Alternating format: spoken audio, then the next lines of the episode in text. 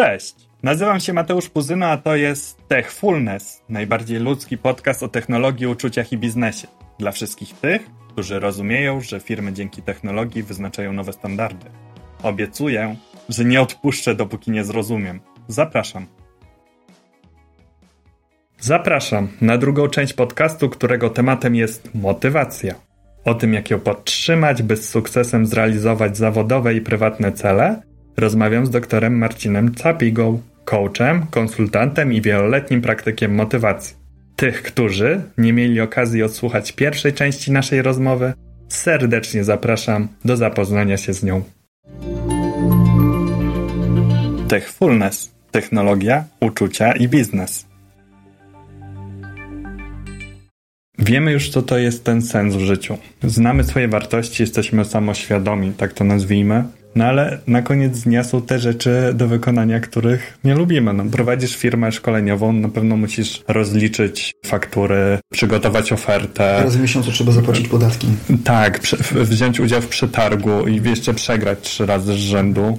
Jak się motywować? Wiesz co, no na pewno mi jest łatwiej, skoro robię to, co lubię, ale rzeczywiście chodzi o to, żeby ta wskazówka rzeczy, których lubimy i których nie lubimy, prawda, czyli to, co jest nieprzyjemne, nie przykryło nam tego, co jest przyjemne. Chodzi o to, żeby suma summarum na koniec dnia usiąść i powiedzieć sobie, robię w życiu no to, co lubię. Nie wszystko, ale to, co lubię. Natomiast są rzeczywiście na co dzień rzeczy, które nie będą nam sprawiać radości i do których też czasami postanawiamy się motywować. Nie chcę mówić, muszę się, my się motywować, bo ja bardzo wierzę w to, że my jesteśmy wolnymi ludźmi i nawet jak przychodzimy do pracy i ktoś mówi, muszę przychodzić do pracy, to tak naprawdę podejmuje decyzję codziennie, że wstaje i jedzie do tej pracy. To jest jego decyzja, jego wybór. Nikt go do tego nie zmusza. Nawet jak ma kredyt, to on jednak wybiera, że chce ten kredyt spłacać. I ja wierzę bardzo mocno w to coś, co się w psychologii nazywa wewnątrz sterownością, że powinniśmy o to dbać, że to jednak my trzymamy stery tego życia w rękach. Natomiast no, będą takie sytuacje, w których rzeczywiście są mniej przyjemne aktywności. No i teraz, co zrobić, żeby się do tych mniej przyjemnych aktywności zabrać? Trochę odpowiedziałem już na początku na to pytanie. Pierwszą z takich metod, które możemy stosować, jest tak zwana metoda małych kroków. To jest coś, co w języku japońskim się nazywa kaizen. Psychologii mówi się o tym, że to jest taka metoda właśnie nie rzucania się od razu z tak zwaną przysłowiową motyką na słońce, tylko próbowania małymi krokami wyrobienia nowych nawyków. Natomiast są też takie sytuacje w życiu, w których musimy coś zrobić na szybko. No, nie mam tyle czasu na przykład w momencie, kiedy mój szef mówi mi napisz mi raport na jutro, prawda? Że ja tutaj zacznę małymi krokami. W tych sytuacjach ja potrzebuję się zmotywować szybko. I tutaj z pomocą mogą nam przyjść dwie metody. Są takie dwie metody, które to nazywam gastronomiczne metody, bo one rzeczywiście swoimi nazwami nawiązują do jedzenia. Jeden przykład to jest przykład związany z jedzeniem sera.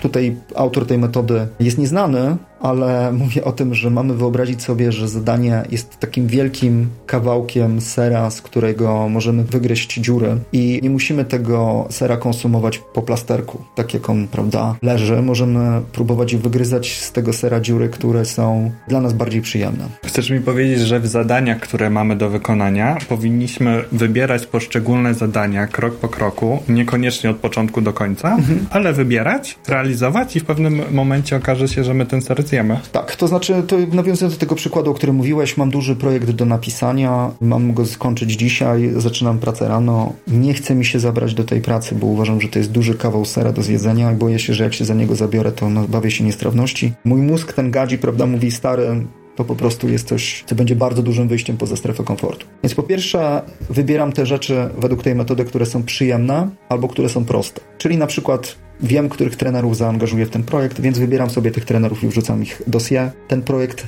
już posunął się do przodu. Potem mówię sobie, może jest jakaś część, która jest dla mnie przyjemna w tym projekcie, którą chciałbym opisać. I piszę tą przyjemną część. I znowu posuwam się do przodu. Czyli posuwam się cały czas do przodu, mój mózg widzi efekt, więc jednocześnie zaczyna się motywować. Plusem tej metody jest to, że cały czas idę prawda, w dobrym kierunku. No minusem jest to, że ta najbardziej nieprzyjemna, niesmaczna część zostaje na koniec, ale założenie tej metody jest takie, że ta ostatnia część będzie już dosyć mocno obgryziona, więc będzie prawdopodobnie łatwiejsza do spożycia. A kolejna metoda? Druga metoda to metoda również gastronomiczna, jedzenia żaby. Być może ktoś ze słuchaczy zna tę metodę z książki Briana Tracy, Zjedz tę żabę. Jest takie powiedzenie amerykańskie, zjedz żabę o poranku, a nic gorszego ci się już nie przytrafi. I nawiązując do tego powiedzenia, Tracy napisał książkę, w której mówi o tym, że czasami zadanie, do którego chcemy się zabrać, jest jak taka wielka, obleśna, tłusta żaba, która jest po prostu zwyczajnie niesmaczna. Patrzymy na nią i mówimy sobie, nie mam ochoty, prawda, jej konsumować. I zaczynamy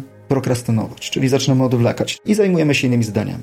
Przykładamy ją trochę papierami, mówimy, sprawdzę maila, oszukujemy siebie, zapychając ten czas, dając sobie taką ułudę zajętości. Więc Tracy mówi tak, żeby w ogóle się nie zastanawiać. On mówi, przyjdź do pracy, w ogóle nie myśl, tylko zabierz się od razu za to zadanie. Ale dlaczego? To znowu, to znowu tutaj zacytuję taki cytat, który bardzo lubię. Twój mózg jest jak najgorszy polityk, zrobi wszystko, żebyś na niego zagłosował, a później kopnie cię w tyłek. Więc jeżeli się zastanawiasz, czy chcesz się zabrać za coś nieprzyjemnego, czy nie, to jest duże prawdopodobieństwo, że się możesz nie zabrać, bo sobie znajdziesz mnóstwo wymówek. Natomiast druga rzecz, która na to wpływa, to jest też kwestia silnej woli. Nasza silna wola jest trochę jak mięsień. I możemy tę silną wolę męczyć. Więc jeżeli rzeczywiście zostawiasz coś, co jest najmniej przyjemne na koniec dnia, na przykład przez cały dzień myślisz, Boże, muszę dzisiaj jeszcze iść na trening, jest duże prawdopodobieństwo, że na ten trening wieczorem możesz nie dotrzeć, ale nawet jeżeli dotrzesz, to po prostu będziesz miał o wiele mniejszą energię do działania, może się też tak zdarzyć, że ta silna wola będzie na tyle osłabiona, że jej nie tyle nie starczy ci nawet na ten trening, ale może ci jej nie starczyć też na inne aktywności, do których tej silnej woli potrzebujesz, na przykład na pójście na zajęcia języka angielskiego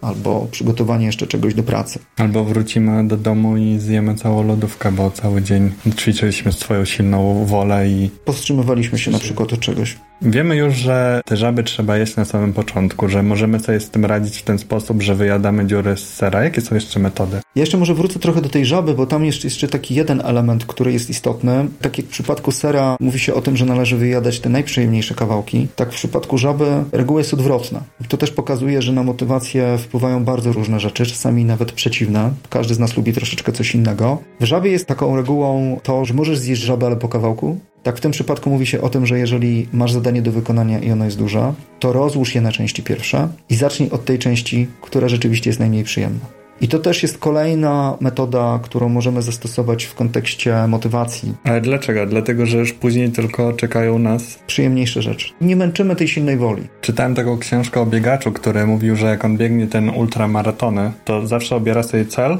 który widzi na horyzoncie i dąży do tego celu. Tak, to wiesz, no, to jest stary zwyczaj też przewodników górskich. Być może jak byliśmy dzieciakami, to też to stosowaliśmy na wycieczkach szkolnych. Jak wspinaliśmy się na jakąś górę i nie starczało nam energii, to nikt nie mówi patrz się na szczyt i idź, prawda? Bo widzisz małe efekty. Po prostu bardzo się męczysz, myślisz sobie, Boże, jaki jeszcze kawał. Więc to jest bardzo dobra alegoria do motywacji. Czyli bądź świadomy tego celu, który chcesz osiągnąć, czyli tego szczytu, żeby zawsze zbliżać się w tym kierunku. Natomiast myśl o zadaniach, które są krótkoterminowe, czyli dojdę do tego drzewa, doszedłem, a później dojdę do tamtego drzewa, a później do tego schroniska, a potem, prawda, do tej skały. To powoduje, że nasz mózg widzi efekt i łatwiej nam po prostu zabierać się za to zadanie do wykonania, a cały czas zbliżamy się też w tym kierunku, w którym byśmy chcieli, więc nie zbaczamy z tej trasy, nie musimy potem nadrabiać. Ta motywacja, ten cel nas cały czas wspiera. Powiedzieliśmy o tym obieraniu celów. Jak te cele obierać, żeby one były realizowalne, takie do wykonania? No pewnie tak zakładam, jeżeli będzie nas słuchał jakiś pracownik korporacji, to pewnie powie, że powinniśmy wykorzystać metodę SMART, czyli metodę, która mówi o tym, że cel powinien być szczegółowy, mierzalny, ambitny, realny i terminowy. A Marcin co powie? Marcin Safiga powie, że to jest dobra metoda, natomiast ona jest no taka dosyć uproszczona. Można jeszcze dodać do tej metody kilka fajnych zasad, które dobrze byłoby wprowadzić, żeby tę motywację zwiększyć. To jest w ogóle ciekawe, są badania, które mówią o tym, że próbowano wprowadzać pewne zmienne poszczególne, sprawdzając, co będzie rzeczywiście motywować ludzi bardziej. Okazało się, że po pierwsze, oprócz tych oczywiście zasad, o których powiedzieliśmy, samo postawienie celu nas motywuje do wykonania zadania. Część z nas celów nie stawia. To znaczy ma nadzieję na to, żeby coś zrobić, ale nie do końca wie, co chce. Czyli na przykład myślimy sobie, chciałbym schudnąć ale to tak naprawdę nic nie znaczy. Ta, no bo Czy tu chodzi o wagę, czy tu chodzi o objętość, a może zupełnie o coś innego? Może, może ja chcę mieć sześciopak na brzuchu. Na przykład, albo dobre samopoczucie, może poczucie zdrowia. Dobrze dookreślony cel daje nam szansę dobrego stworzenia planu. I to jest kolejna rzecz, która zwiększa prawdopodobieństwo osiągnięcia celów. Dobry plan. I to jest też ciekawe, bo my w biznesie bardzo często robimy te plany. Stawiamy cele, robimy plany i dlatego czasami jesteśmy bardziej skuteczni biznesowo niż życiowo. Ja obserwuję na przykład czasami osoby, które mówią: Chciałbym przebiec półmaraton, albo na przykład chciałbym właśnie schudnąć. I te osoby pozostają tylko na tym postanowieniu. Tam nie ma czegoś takiego, co zrobilibyśmy biznesowo, czyli dobrze dookreślili cel, czyli na jakiej wadze ci zależy, co dokładnie oznacza dla ciebie to schudnięcie, a może oznacza zmieszczenie się właśnie w tą wymarzoną sukienkę albo w te spodnie, których dawno nie nosisz, a wiszą w szafie, bo masz nadzieję, że wreszcie osiągniesz tą wagę i tak dalej. I potem bardzo jasne rozpisanie planu, które nas do tego doprowadzi. My tego nie robimy. Tak jakby te życiowe cele traktujemy troszeczkę pobłażliwie. I potem właśnie nie mamy w tym efektów. Nawet niektórzy mówią, ale no jak to? Ja nie będę przecież tak do tego podchodził. To nie jest praca, żebym tak traktował te cele. No rzeczywiście, ale potem kończy się niestety to tym, że te cele znowu leżą odłożone i znowu je stawiamy po raz kolejny w kolejnym roku na, jako cele noworoczne. Ja miałem ostatnio gościa u nas w programie, który mi powiedział, że 90% czasu powinniśmy planować, a tylko 10% wykonywać. Rzeczywiście dobry plan to jest coś, co jak pokazują badania, zwiększa szanse na osiągnięcie. Co ciekawe, plan jest też związany z wizualizacją. Okazuje się, że wizualizacja drogi do celu nas motywuje. To też jako ciekawostkę podam w takich starych podręcznikach do motywacji znaleźlibyśmy jeszcze taką zasadę myśl z wizją końca, czyli wizualizuj sobie ten efekt, że już tam osiągnąłeś ten cel, że jak chcesz wybudować dom, to że już tam mieszkasz, jak przebiegłeś ten półmaraton, tam w ogóle szampan się leje strumieniami, prawda, na ciebie, bo wygrałeś. Dzisiaj się mówi o tym, badania to potwierdziły, że to działa wręcz odwrotnie. Czyli kiedyś to, co robiliśmy, działało demotywująco, okazuje się, i bardzo bym uważał w związku z tym na też na takie podręczniki motywacyjne, które nie są potwierdzone badaniami. Okazało się, że wizualizując sobie efekt, dajemy mózgowi informację, że on został osiągnięty i nie ma się do czego motywować. Więc dobrze jest wizualizować sobie proces. I to bardzo często robią też sportowcy. Skoczkowie narciarscy, kierowcy Formuły 1 wizualizują sobie tą drogę i okazuje się też, że bardzo dobrą techniką też do tego, żeby zmotywować się do ruszenia z miejsca, do wykonania zadania jest tak zwane dwójmyślenie, czyli nie tylko myślimy o procesie, ale myślimy też o zagrożeniach, które mają, mogą wystąpić i o sposobach rozwiązania tych zagrożeń. Jest jeszcze jeden czynnik ważny, też jeszcze go dodam, bo to może być dobra wskazówka dla naszych słuchaczy. Zdawanie relacji pomaga. Okazuje się, że posiadanie wśród swoich bliskich ludzi, którym możemy opowiadać o realizacji swoich celów, ale takich, którzy rzeczywiście nas wspierają, czyli mówią dobra robota, fajnie, że to robisz, super, że kontynuujesz ten proces, pomaga nam realizować cele. W biznesie to będzie chociażby menadżer, który daje nam feedback. Albo przynajmniej zapytać ludzi, kto ma na co ochotę nie? bo czasami jest tak, że ludzie wiedzą, co lubią, czasami nie wiedzą, czasami muszą to rozpoznać, ale najprostszą rzeczą, którą możemy zrobić jako szef, to powiedzieć, słuchajcie, są takie takie zadania, kto ma na co ochotę. Tutaj możemy to sprawdzić, bo czasami ludzie sami zdecydują się, na co mają ochotę. I to jest jedna rzecz. Druga rzecz to jest kwestia predyspozycji. Wiadomo, że łatwiej nam wykonywać zadania albo przyjemniej nam wykonywać zadania, do których mamy zdolności. Ale to też nie jest właśnie jednoznaczne, bo skoro mamy ludzi zdolnych, a mamy w zespołach czasami takich ludzi, którzy są zdolni we wszystkim, naprawdę we wszystkim, są geniuszami, co wcale nie oznacza, że jeżeli oni są zdolni we wszystkim, to wszystko sprawia im przyjemność. Tak, bo na koniec dnia robią wszystko ze wszystkich i tracą tą motywację tak. z tego względu. Więc dobrze jest też pomyśleć nie tylko przez pryzmat zdolności, ale też przez pryzmat tego, co ci ludzie lubią i co jest spójne z ich wartościami. I to jest jedna rzecz, czyli dobrze jest obdarowywać umiejętnie ludzi, więc tu dochodzimy do kolejnego takiego dużego słowa, czyli samoświadomości. To była jedna rzecz, czyli odnośnie nas samych, co nas motywuje, ale też świadomości tego, jaki mamy potencjał w zespole i jakich mamy ludzi. Nie wiemy, jaki mamy potencjał w zespole? To zapytajmy. Zapytajmy, co ci sprawia radość, co lubisz robić, a co ma dla ciebie sens, jakie zadania lubisz. Oczywiście nie pytamy po to, żeby teraz dawać tylko takie zadania. Możemy nawet odgórnie powiedzieć: Słuchaj, ja pytam cię nie dlatego, że będę ci teraz dawał tylko zadania, które lubisz. Nie jesteśmy w stanie to zrobić, ale ja pytam, bo jestem ciekawy ciebie. Jestem szefem, który jest ciekawy ciebie, bo chciałby ci dać jak najwięcej takich zadań i być może czasami popełniam błąd, dając ci zadania, które myślę, że sprawiają ci przyjemność, a ci na przykład tej przyjemności nie sprawiają. Taka rozmowa z drugim człowiekiem daje nam możliwość odkrycia tego potencjału. Marcin, wiemy już, jaka jest nasza mała agenda, duża agenda. Wiemy, jak się motywować, znamy metody. Jak utrzymać motywację? Biegniemy ten maraton, docieramy do tej skały, kolejnej skały. Jak podtrzymać motywację, energię w zespole? W zespole czy u siebie? W zespole. W zespole. Okej. Okay. Wiesz, Daniel Pink kiedyś napisał taką książkę, która już jest dosyć starą pozycją na rynku. Chociaż tytuł brzmi Nowe spojrzenie na motywację, to uważam, że nadal to jest nowe spojrzenie na motywację, bo mimo tego, że książka była napisana pewnie z kilkanaście lat temu, to nadal niestety w wielu firmach niewiele się zmieniło, jeżeli chodzi o motywowanie ludzi. Pink twierdzi, że współczesna motywacja nie powinna być oparta na motywacji kija i marchewki, tylko powinna być oparta na takich trzech filarach. Po pierwsze celu, który powinien być spójny z celami pracownika, ale dwie rzeczy, które są dodatkowymi filarami u Pinka, to jest mistrzostwo i autonomia. Mistrzostwo to jest tak naprawdę rozwój, czyli nas motywuje rozwój. Też oczywiście nie wszystkich w tym samym stopniu, ale rzeczywiście rozwój, jak pokazują badania, większość z nas motywuje. I pod tym rozwojem mamy po pierwsze do czynienia z czymś, co po staropolsku się nazywa empowermentem, czyli oddawaniem władzy, oddawaniem odpowiedzialności, takim, bym powiedział, mądrym oddawaniem odpowiedzialności, bo część z nas chce tą odpowiedzialność oddawać, ale robi to albo zbyt wolno, albo zbyt szybko, czyli albo wrzuca na głęboką wodę pracownika, on się zaczyna topić i czuje straszny lęk, albo zbyt wolno, czyli tego pracownika bardzo kontroluje, robi tak zwany micromanagement i tego pracownika frustruje. Więc to odpowiednie tempo dawania odpowiedzialności też poprzez rozwój poprzez uczenie nowych rzeczy, żeby ten pracownik był właśnie zdolny do wykonania zadań, jest niezwykle przyjemne, bo ja czuję cały czas, że robię coś nowego, cały czas czuję, że mam więcej odpowiedzialności, cały czas czuję, że przynosi to efekty. Cel jest ambitny. Ta ambicja, czyli w tym smarcie to A, czyli ambicja jest spełniona i to rzeczywiście mnie nakręca. I ostatni punkt, czyli autonomia, czyli coś, co w zasadzie jest bardzo spójne też z pracą hybrydową, mam wrażenia, i dzisiaj na nowo odkrywamy też to, co myślę, że powinno już być odkryte dawno, czyli rozliczanie nie tyle z tego, co robisz i jak robisz, ale z tego, jakie masz wyniki. Czyli tak zwane rozliczanie z celów. Oczywiście to, jak to robisz, jest istotne, prawda? Bo to musi być zgodne z compliance, z etyką i tak dalej, ale dawanie i wiara w to, Oczywiście w zależności od rozwoju pracownika, wiara w to, że człowiek jest w stanie zorganizować sobie czas samemu i zrobić zadania po swojemu dobrze i że odkryje ten swój sposób i też będzie dzięki temu bardziej zmotywowany, bo będzie robił tak, jak lubi.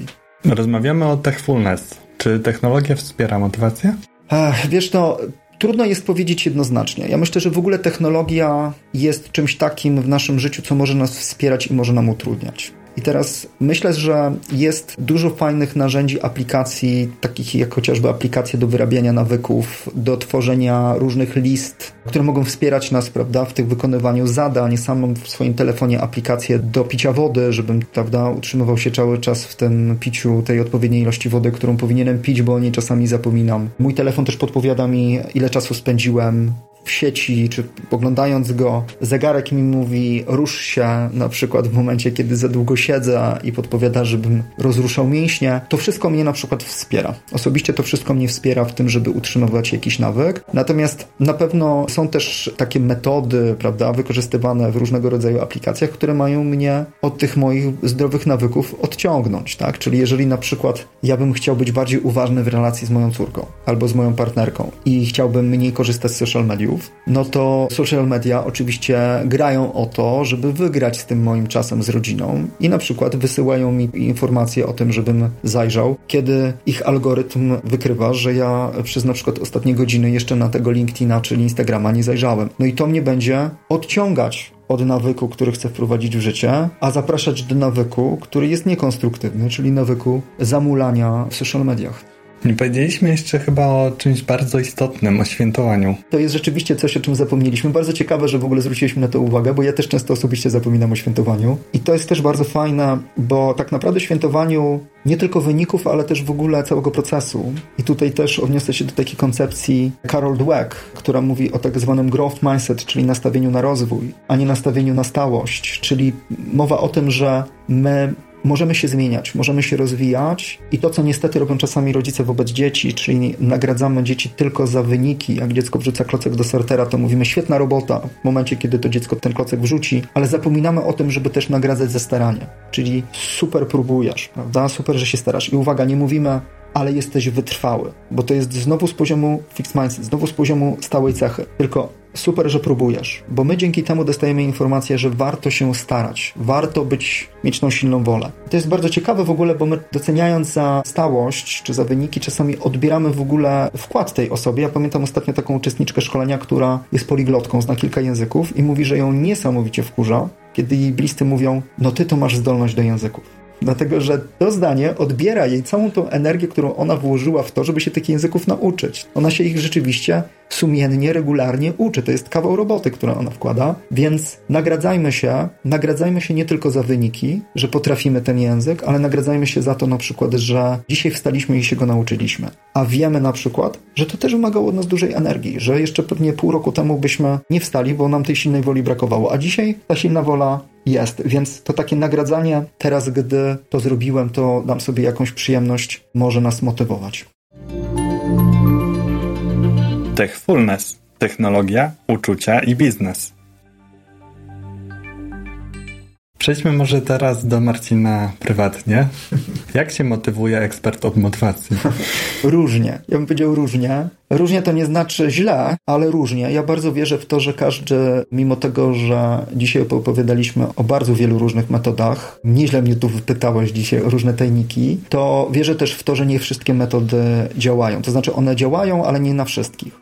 I ja mam swoje własne metody, takie, które uwielbiam i lubię konkurować ze sobą. Jestem też świadomy bardziej lub mniej swoich słabych stron i mocnych stron.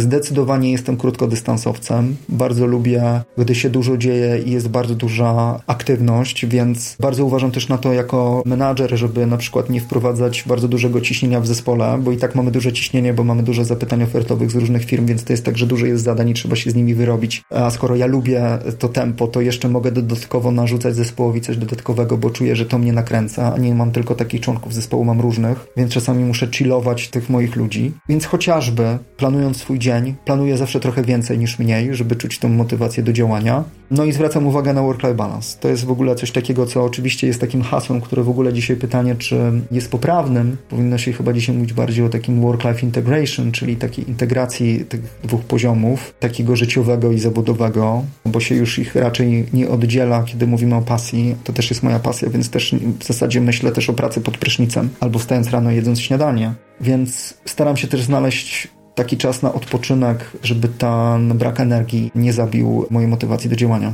A są takie momenty, kiedy ci się po prostu nie chce? A rzeczywiście, bardzo często. To jest normalne, bo to jest ludzkie. Zawsze na końcu naszego odcinka proszę moi gości o takie podsumowanie, taką puentę, z czym nasi słuchacze mają wyjść po tej rozmowie najważniejszą rzeczą, która uważam wyzwoli nas ze złych nawyków, albo zmotywuje nas do zrobienia czegoś, albo zmotywuje nas do nierobienia czegoś, zaczyna się od samoświadomości. Zaczyna się od tego, że my jesteśmy świadomi tego, co tak naprawdę my byśmy chcieli. Chcieli w ogóle w życiu, ale też w danym momencie, czego nam najbardziej potrzeba. I też takiej pokory i umiejętności bycia ze sobą szczerym, na ile to, że ja teraz potrzebuję odpoczynku, jest rzeczywiście moją potrzebą, a na ile jest po prostu zwyczajną wymówką, która po raz kolejny spowoduje, że czegoś nie zrobię, a później będzie to skutkować z wyrzutami sumienia. Dziękuję Marcinie, że zgodziłeś się przyjść do naszego programu. Dzięki Mateusz. Techfulness. Technologia, uczucia i biznes. A teraz niespodzianka. Techfulness się rozwija i pojawi się nowy prowadzący, a raczej prowadząca już niebawem. Swój pierwszy odcinek w Techfulness poprowadzi Marta Benedyczak. Marta, z mojej strony trzymam za Ciebie kciuki. Miej tyle radości z Techfulness, co ja mam. Powodzenia.